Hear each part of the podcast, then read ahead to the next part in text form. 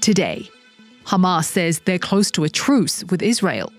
Ukraine's president turns to the CEO of Fox News for support. General Motors' big bet on driverless cars turns sour. And happy birthday to Japan's whiskey industry. It's Tuesday, November 21st. This is Reuters World News, bringing you everything you need to know from the front lines in 10 minutes, every weekday. I'm Kim Vanell in London.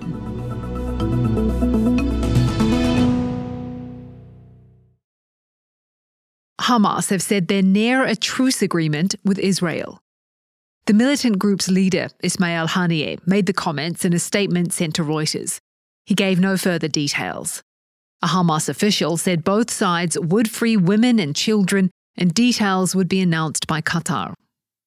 Relatives of some of the hostages held by Hamas in Gaza have urged far right Israeli lawmakers to stop calling for captured Palestinian militants to be executed. They're worried that even talk of doing so might endanger the hostages. In Gaza itself, winter rains have added to the challenges of heavy bombardment. Heavy downpours heaping more misery on the estimated 1.5 million people displaced by the conflict in Gaza. Temporary shelters in a refugee camp in Khan Yunis drenched and lashed by winds.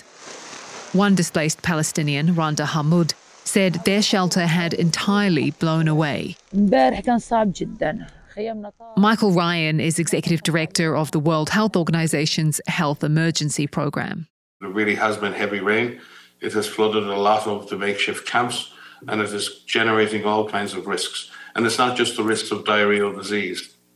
The sudden drop in temperature is going to create a problem with pneumonia in children, the stress that those kids are under, the nutritional status that those children have make it a recipe for epidemics.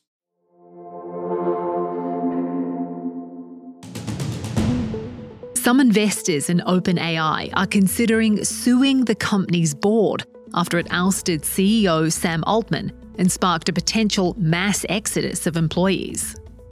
More than 700 of OpenAI's 770 employees have signed a letter threatening to quit if Altman is not reinstalled.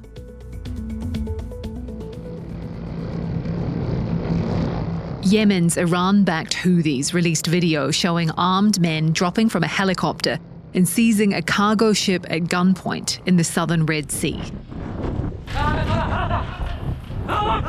Israel said the Houthis had seized a British owned, Japanese operated cargo ship describing the incident as an Iranian act of terrorism.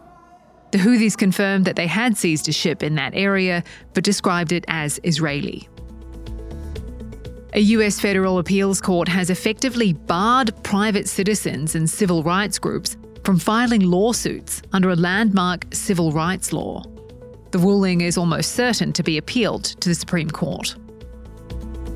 Colombian pop star Shakira has reached a deal with Spanish prosecutors to settle a multi million euro tax evasion case. Prosecutors had accused Shakira of failing to pay $15 million in income tax. As part of the deal, she accepted the charges and a fine of half the amount owed. As if there aren't enough AI stories to go around this week, we have chipmaker Nvidia's results out later today. Here's Carmel Crimmins with more. Yes, investors are hoping that the story from the AI chip manufacturer will have a little less drama than the OpenAI saga. You may remember that Nvidia has rode the AI wave this year. Its chips are used to power AI systems, and that has helped drive up the entire stock market. So its results will be a real test of that rally. It's expected to produce another blockbuster revenue forecast, but the real focus is going to be on US curbs on sales of its chips to China. Are those curbs hampering its business? We'll find out later. US Secretary of Defense Lloyd Austin made a surprise visit to Kiev on Monday. He brought with him a promise of $100 million worth of military aid and some words of encouragement. But those are previously allocated funds, and that has Ukraine wondering if they'll be getting more than kind words. Mike Collett White is our editor at large for the Ukraine war. The fact that Lloyd Austin was in Kiev does not necessarily lead to more money and military aid coming to Kiev, and that's what it's really all about. How close is Ukraine to running out of the existing military funding? To be honest, we don't know exactly when the money will run out. I feel that what we're talking about now is not Ukraine getting no money from the West anymore. It's just it's going to be harder to come by. At the moment, funding from the US is held up, some $60 billion, I think. Also, EU funding running to tens of billions of euros has not yet been approved. So there's a lot of money that could come, but it is all held up. And what Ukraine has at the moment can't last forever. So that's the tension that they are most worried about. Are there any specifics you can talk us through in terms of the equipment that Ukraine needs, which it will no longer be able to get or run or service once that money runs low? I think probably it's the more high end military technical equipment. So you're talking about complex air defense systems like the Patriots. You're talking about high tech drones, for example. But the more expensive equipment, long range missiles that cost several millions of dollars each, those are the kinds of things they will be most worried about. But at the other end of the scale, of course, Ukraine needs money for the very basics, by which I mean uniforms, bullets, and artillery shells. What is Ukrainian President Volodymyr Zelensky doing as a result? Well, Zelensky has to keep lobbying the West for support. I think that job is getting harder for him. And it was really interesting that on the same day that he met Lloyd Austin in Kiev, his office announced that he had met none other than Lachlan Murdoch, the son of Rupert, who is taking over as chairman of News Corp and also the boss of Fox News. As we all know, Fox News is arguably the most powerful pro Republican part of the US media landscape.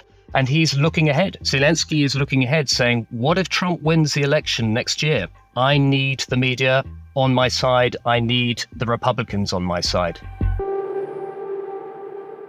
General Motors' autonomous vehicles project has been in crisis since one of its robo taxis hit a pedestrian in San Francisco last month. The program, known as Cruise, has been suspended. And in the past two days, Cruise's CEO, Kyle Vogt, and the co founder and chief product officer, Daniel Kan, have resigned. Joe White is our global auto correspondent in Detroit. So, Joe, how is GM trying to turn things around at Cruise? The question of retaining employees and retaining the talent is going to be a key thing that the new leaders at Cruise are going to be tackling this week and for days and weeks to come if you're a talented artificial intelligence technologist or robotics technologist, you can work just about anywhere right now. You don't have to work at an organization that's not going anywhere. So, this is going to be a huge challenge for GM and the management at Cruise. How do Cruise's troubles weigh more broadly on GM? The financial implications to GM of the wheels coming off at Cruise could be pretty severe, but we don't know what exactly GM is going to do But absolutely a challenge, and Wall Street does not want to see GM spend a lot more money on this thing if they can help it. How does all of this impact other autonomous vehicle makers? Cruise's problems really are indicative of a bigger problem for the whole autonomous vehicle industry. Waymo and Zoox and other autonomous vehicle companies all have the same sort of underlying problem, which is that there is no real framework for regulating autonomous vehicle operations. And Cruise has said, well, we need to regain public trust. True enough, no doubt. The problem is that without a clear set of rules that these companies can point to and say, we are complying with these rules, and until there is, I think it's going to be tough for these companies to persuade a lot of people that their operations are safe.